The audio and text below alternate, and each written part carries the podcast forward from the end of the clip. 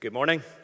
I would just extend Will's welcome to you, especially if you're a guest or a visitor with us this morning as we continue our service um, and come to our series in Luke. If you have a Bible in front of you, or you have one on your phone, uh, turn open at Luke chapter eight, and we're going to start at verse forty in just a moment. Eugene Peterson said, "Suffering is personal." Suffering is personal. In fact, I wanted to read you a little bit about what he talks about suffering. He says, suffering is a characteristic of the personal. Animals can be hurt, but they do not suffer.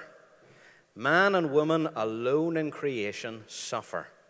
For suffering is pain plus, physical or emotional pain plus the awareness that our own value as creatures made in the dignity of God is called into question. Are we to be finally nothing? Are we to be discarded? Are we to be rejects in the universe and thrown on the garbage dump of humanity because our bodies degenerate and our emotions malfunction, or our minds become confused, or our families find fault with us?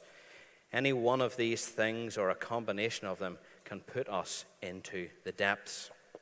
Let's just keep that in our minds as we come to our passage this morning in Luke chapter eight. Starting, as I say, at verse forty.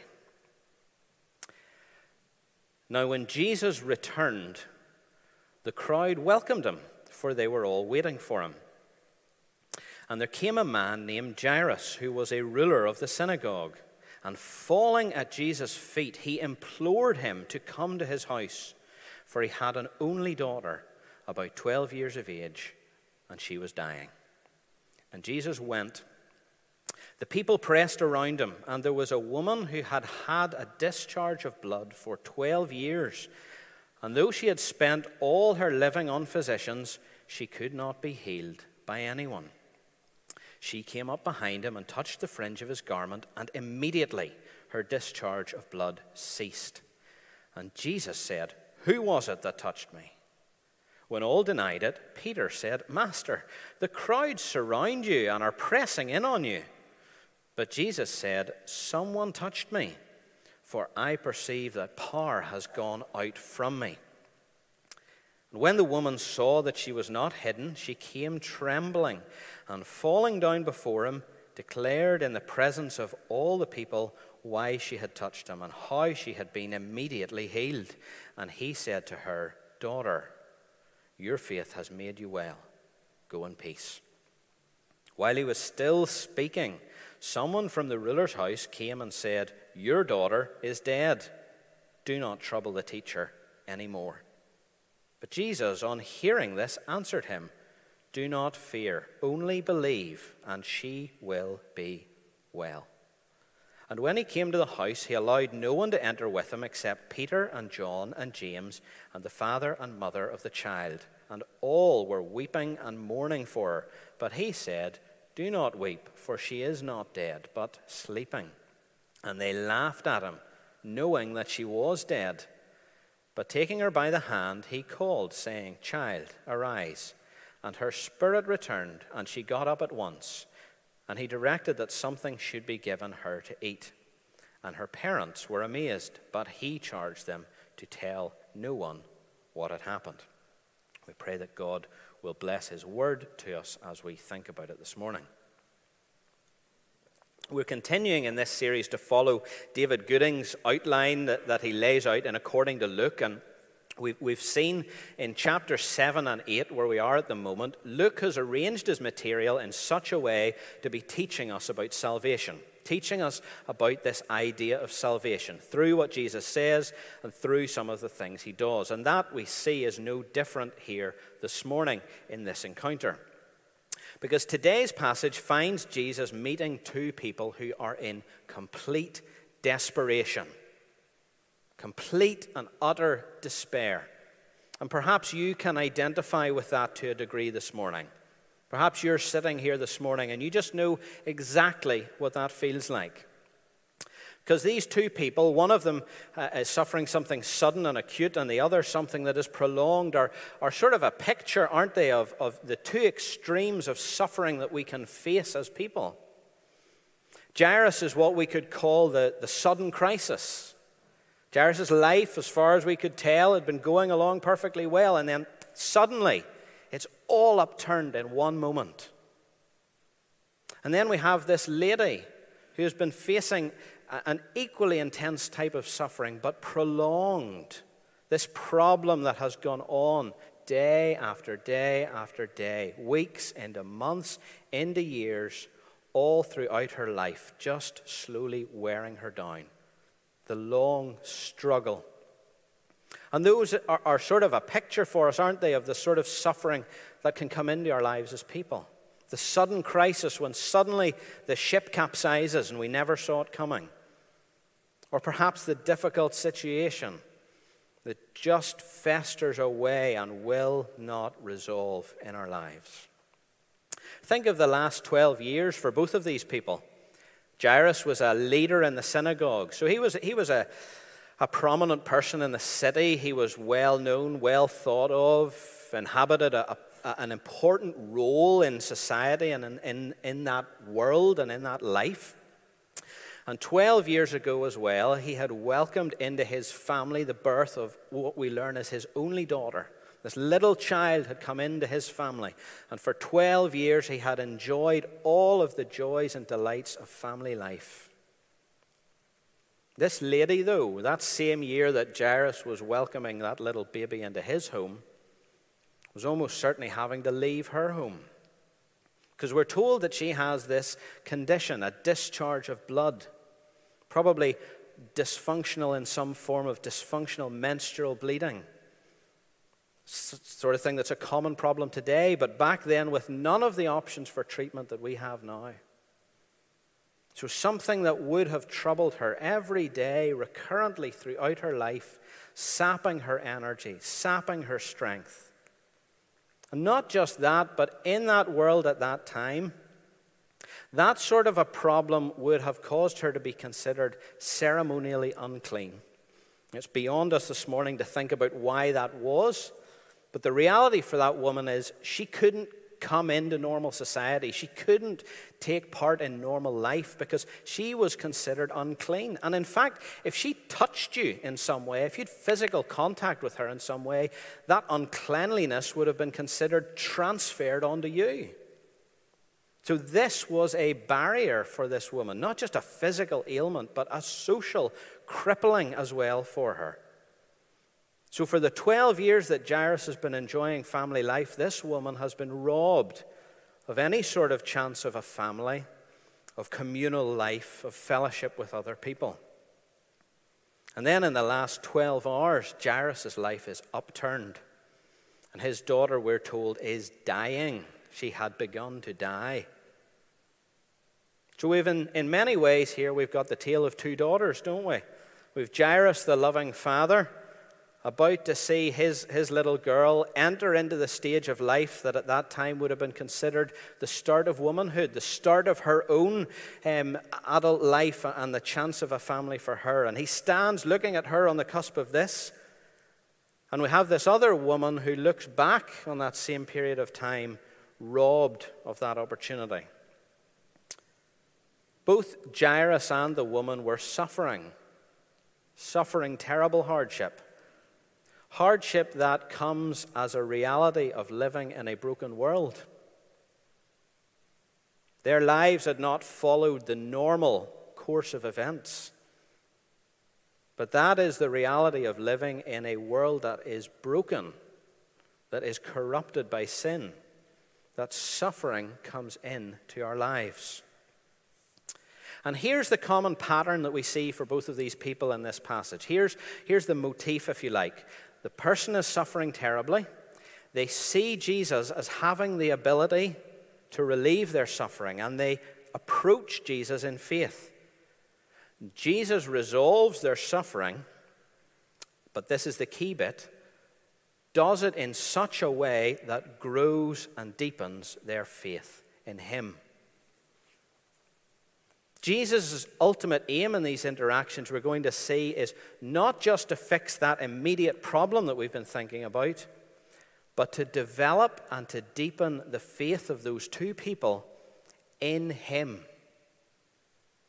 So I think what Luke's trying to say to us in this passage is that the Lord brings salvation to those suffering life's trials in order to deepen their faith in him. Because we, we see that in how the Lord interacts with them. He, he brings the woman out in public, brings her out in front of everyone, and he says, "Daughter, your faith has made you well." And he makes Jairus wait, and we're going to think about that too. He doesn't go immediately to his house, he stalls. And then he tells Jairus in his despair, "Do not fear, only believe." So we have to think about why Jesus wants to do that. Why is that his priority? Why does he not just want to fix the issue in front of him and, and move on? And then we have to think a little bit about how he achieves that. How does he actually grow Jairus' faith here? How does he grow and develop this woman's faith? And then think, does that have anything to speak into our lives today? We have to be a bit like a toddler when we come to Scripture. We have to ask why. Why? So why is Jesus so insistent that through these interactions, these people develop their faith in him? Why is that his key priority, not just solving the immediate problem? Well, I suppose, firstly, it's because faith in him is going to see them not just through this issue, but through the next problem down the line. Sooner or later, Jairus is going to face some other difficulty. Perhaps his daughter will get sick again. Perhaps something else will happen in his life. Sooner or later, this lady is going to have an issue with communal life again, somehow. Or her physical health will trouble her again, somehow. And so by developing their faith in Jesus, it sees them not just through this, but it starts to build their confidence in him so that they can face whatever is down the line. And so it is for you and me as well. The Lord often sees us through a problem, sees us through a difficult time, not just because he wants to get us through the problem at hand, but because he wants to help us when we face the next struggle down the line, so that our faith in him has grown and developed. We're able to say, "He will hold me fast." And that is true, but that can't be the whole answer. And perhaps you're sitting here this morning and you're already objecting to that in your head. Some of you perhaps are facing a problem. Maybe it's a grief and a bereavement. Maybe it's some other issue, but you know that really that problem is not going to be resolved this side of death. Perhaps you know that your time on earth is coming to an end just in terms of your lifespan, and you know that, that this is the last struggle for you. And perhaps you're facing something this morning that is so difficult and so trying and so heartbreaking that you cannot possibly conceive that there would be something worse on the other side of it. I imagine Jairus would have considered himself in that sort of a situation. So for anyone in that situation, why is it that Jesus' overriding priority is still to deepen your faith in him? Ultimately, we can only really answer that question when we understand the true course, the true trajectory of a human life.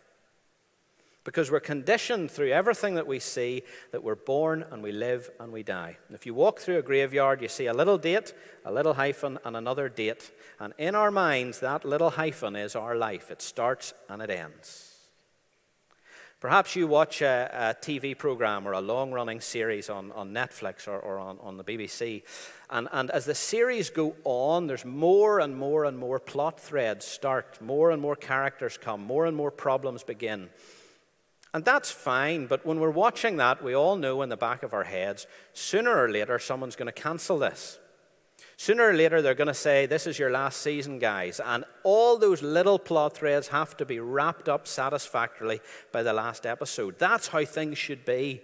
It all has to come to a nice, neat, satisfying conclusion. And that's our expectation for our lives as well.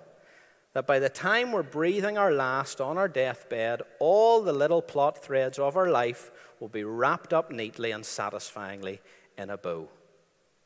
But that is not how life works, and it is certainly not how life ends. God created us to be eternal beings. In fact, we are eternal beings. Us as people will continue far beyond our life on this earth. And we can see that even in this passage that we've read, because both, did you notice both episodes, in the center, Jesus says something ridiculous. Jesus says something preposterous, and everyone reacts to it. First of all, in the, the crowd's pressing around him, and he says, "Who touched me?" What a ridiculous thing to ask. That's what Peter says. "Lord, everyone's touching you. You're in the middle of a crowd." And when he's with this little girl lying cold and dead in front of him, he says, "Don't worry, she's just sleeping." And the people laugh in reaction. They say, "Of course she's not sleeping, she's dead." But the Lord is alluding to the fact that there is more than what we can just see in front of us.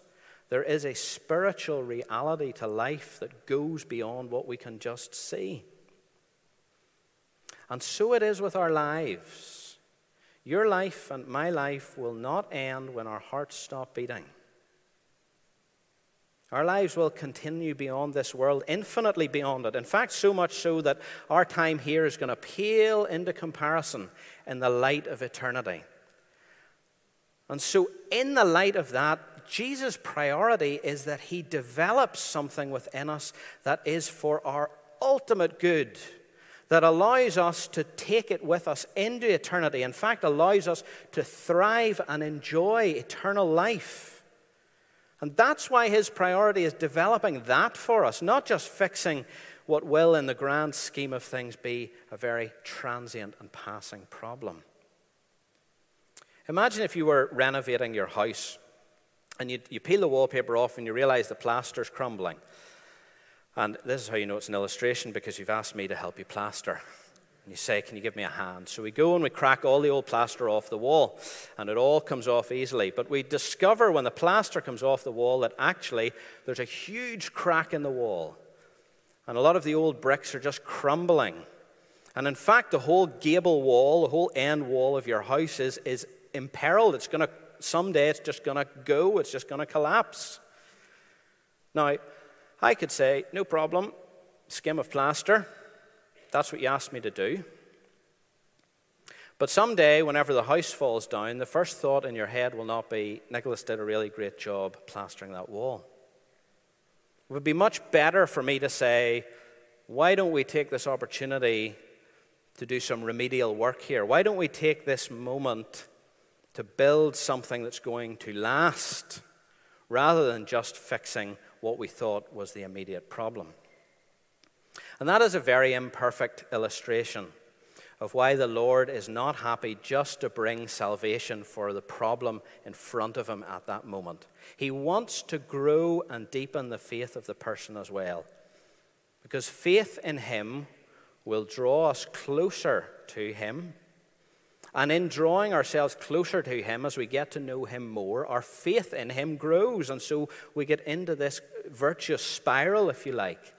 Our faith in him grows, and we know him more, and so we trust him more. And in that, the Lord is building something that will last far beyond the crumbling of this life and into eternity.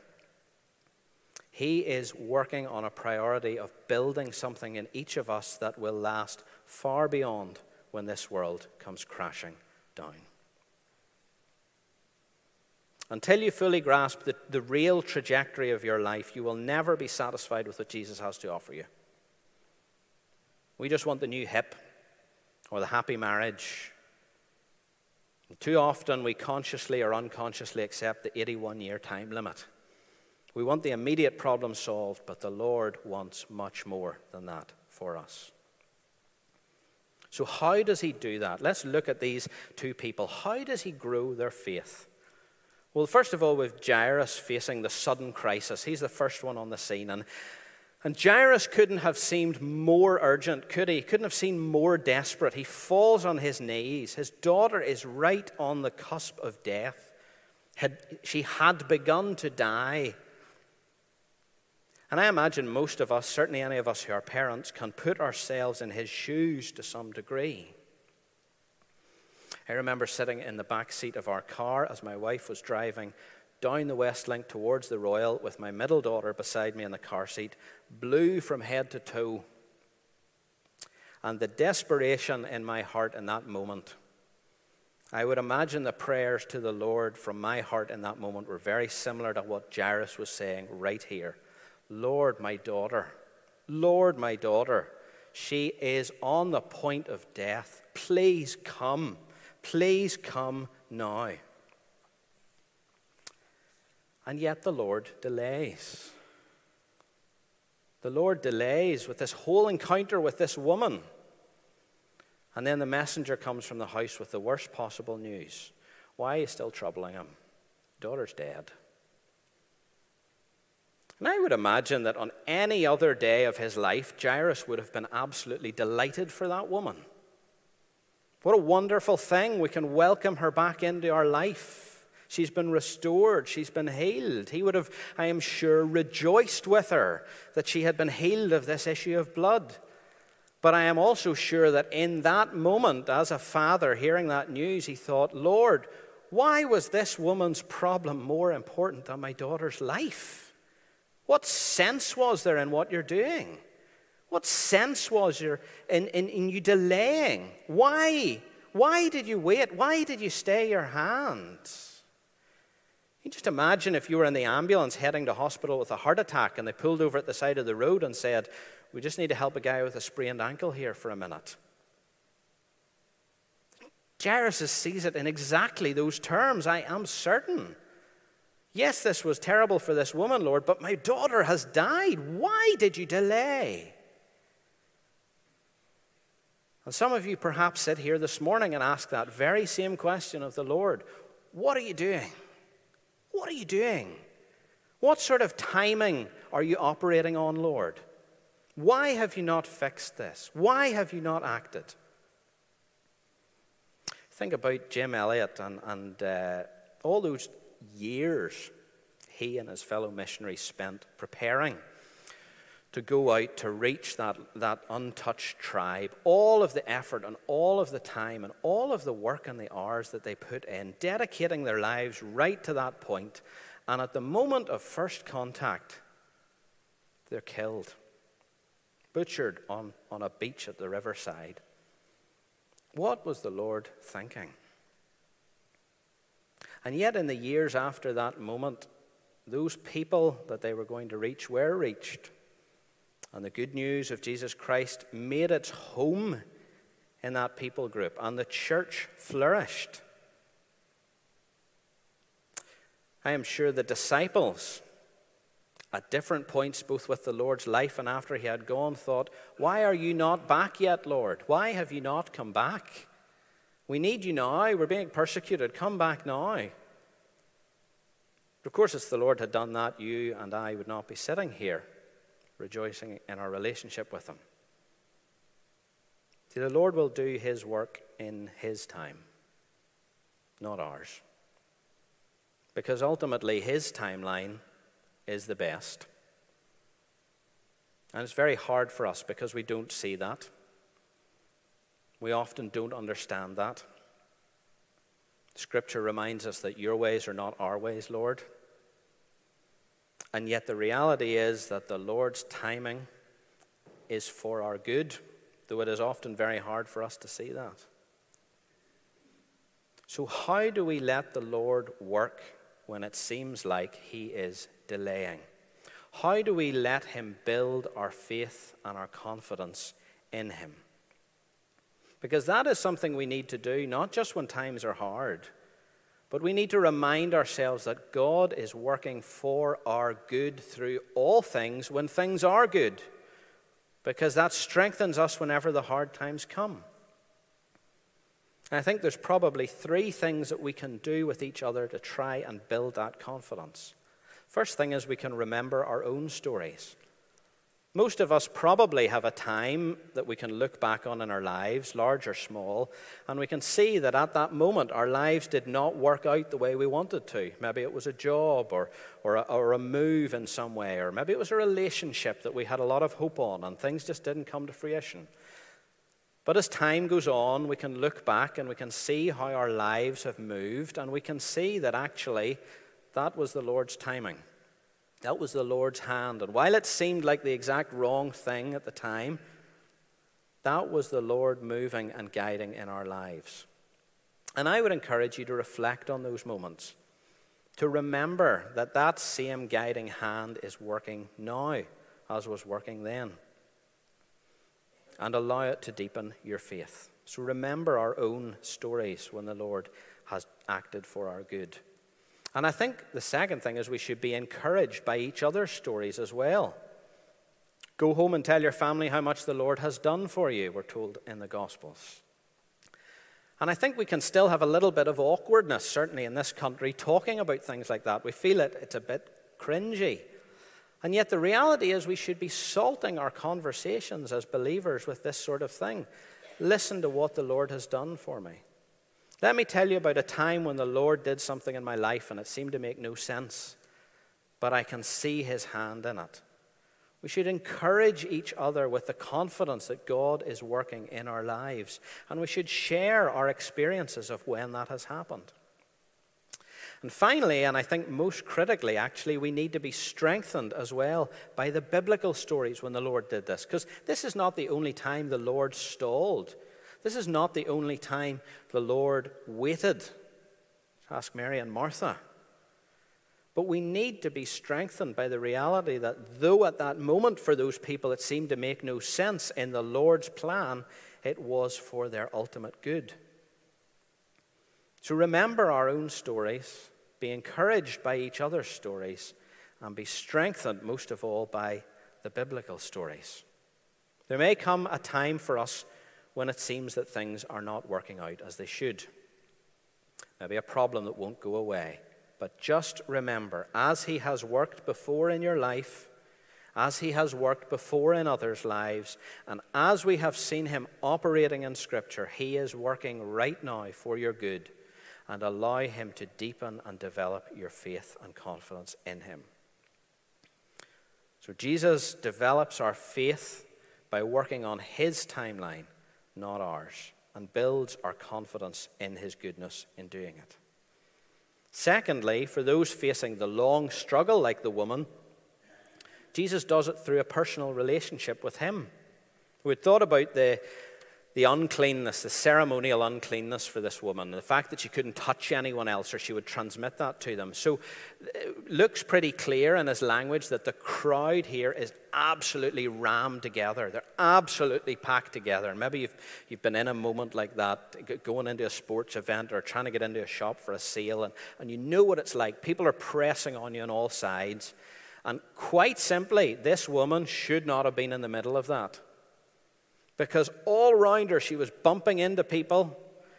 And if they had realized who she was, if they had realized that she was there in the middle of them, they would have been outraged.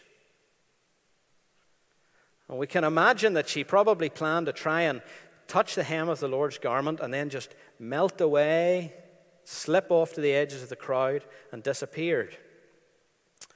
But the Lord has other ideas. No sooner has she touched the hem of the garment than he says, "Who touched me? Who touched me?" You can just imagine her heart skipping a beat in that moment, perhaps still kneeling down in the crowd trying to get a hold of his hem. And Peter recognizes the absurdity of that. But the Lord doesn't be deterred by Peter. The Lord asks this question to draw the woman out into the public gaze. Why does he do that? This is, this is the exact opposite of what she wants. We know that from the way she reacts. She comes with trembling. This is exactly what she did not want to happen. Now everyone is looking at her. And the Lord brings her before him, and gently he asks her why she has done what she has done, and she gets her, he gets her to tell what has happened to her. So why does the Lord do that? Firstly, he's, in one sense, he's just simply completing the job, isn't he? He's completing the healing. Because not only has she been healed physically, but now she's being healed socially in front of everyone. He's sort of vindicating that it's happened. She's not going to have to present herself a week later and say, that problem that I've had for twelve years, well, it's just gone away. The Lord has brought her in front of people and restored her, not just physically, but restored her socially. There are no half-finished jobs with the Lord Jesus. But secondly, and critically for us here, I think, the Lord wanted to have a personal connection with her. He wasn't happy for just an impersonal exchange of power. The Lord wanted to look her in the eye and connect with her personally. George Lucas did a, a great service to all of us many years ago by creating the world and universe of Star Wars. And in that world, if you watch it or know anything about it, the heroes and the villains draw their power from a, a sort of a cosmic life energy. And it's just simply called the Force. And they can take that force and they can use it to strengthen them or to, to lengthen their endurance or, or to quicken their reflexes. And this impersonal force is just there for them to bend to their will and use for what they need. And then it, it's gone again. But that is definitively not Christianity. Jesus seeks a personal relationship with us. Jesus seeks for this lady to deepen her faith by connecting with her as an individual. Lots of people come to Christianity looking for a solution to a problem. Maybe it's an addiction of some sort. Maybe it's a, a, a struggling marriage and they feel like they've tried everything else, so we'll go along and we'll try church. And as it happens, in his grace, Jesus stands ready to help people like that, and has helped thousands and thousands, if not millions of people who come to him for help. But he is not happy just to let it be a simple transaction of power.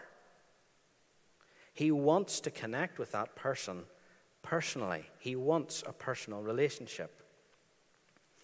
You know, I was trying to think what in today's world, what do people come to church or come to religion for? And the reality is that probably people come to church looking for some sort of meaning. They're facing this emptiness of life, and so when there's births and there's deaths and there's marriages, they want to come to church and they want there to be some sort of meaning, some sort of greater structure to life. And the reality is actually we want to touch the fringes of the garment, but we don't really want to have to interact with the person. And that is true for many outside the family of faith, but it is also true for many of us in the family of faith. We want the Lord Jesus to provide a solution for us, to help us through the problem we're facing, and then perhaps to slip away in the crowd and not have to connect and interact with them as an individual. Jesus doesn't want to just help you with the problem in front of you. He wants to know you, and he wants you to know him. And through that relationship with him, as we've thought, our faith grows. And so the question for each of us here is, how did we interact with Jesus this week? How did we interact with the Lord this week? Did we talk to him? Did we let him speak to us? Did we involve him in the struggles of our life? Did we rejoice with him in the joys of our life? How did we interact with the Lord Jesus this week? Were we content just to come here this morning and touch the fringes of the garment? That's not what the Lord wants for us. The Psalms, I would encourage us, give us a great way to give voice to our feelings. Out of the depths I cry to you, O Lord, the psalmist says. The Psalms give us a language to express our feelings and connect with the Lord Jesus. Perhaps this week, reading a few Psalms as you go through your day-to-day life will help you to connect with the Lord as a person. That is what he wants. That is what he wants. He wants to deepen your faith in him. So as we close and conclude, how does the Lord actually bring salvation to suffering in this life? For some people, he brings it miraculously, just like he did here. Miraculously and outside of all other explanation, the Lord acts and things are healed, things are resolved. Something happens for which there is no natural explanation, and God acts miraculously. Other times, perhaps, the Lord works more subtly, but the timing of things, the way that events unfold, we can see that that is the Lord's hand helping us. And for some of us, his timing will not be in this life. He will fix all of our hardship. He will wipe away every tear. We're assured of that. But ultimately, that may not happen in our timing in this life. So let's remember, as we face, whether it be the prolonged struggle or the sudden crisis, that in that, the Lord doesn't just want to help you in that moment, but through that, he wants to deepen your faith in him. His timing is not our timing, but it is for our good if you are facing a sudden crisis. As you face perhaps a prolonged struggle, remember that the Lord wants relationship with you in that. I was reading and, and listening to the words of an old song, Until Then, by the Blackwood Brothers. It's worth a listen. And the first verse is this: my heart can sing when I pause to remember. A heartache here is but a stepping stone along a trail that's winding always upwards. This troubled world is not my final home. Lord, we thank you for your compassion and love for all those that you encountered suffering the hardship of this fallen and broken world. And Lord, we thank you that, that your, your contentment was not just to fix the immediate problem and leave things be, but your desire was through that to build those people's faith in you, and so build something in that character that will last and endure for all of eternity. Lord, each of us confesses, when we're being honest, that there are a great many things in our lives for which we cannot see any rhyme or reason. We struggle to work out why it has happened to us. We struggle with facing it. And so, Lord, we pray that as we do face those things, you would draw us closer to you. You would build our faith and our confidence in you and your goodness. That you would remind us that your timing is not our timing, but it is the right timing. You would remind us that you want more than just a quick fix for whatever faces us, but in fact you want a relationship with each of us to draw us ever closer to you through whatever difficulties this broken world has put in front of us. And so we pray that you will strengthen each of us through whatever troubles we face, large and small, and draw us closer to you and closer to your likeness. In your name, amen.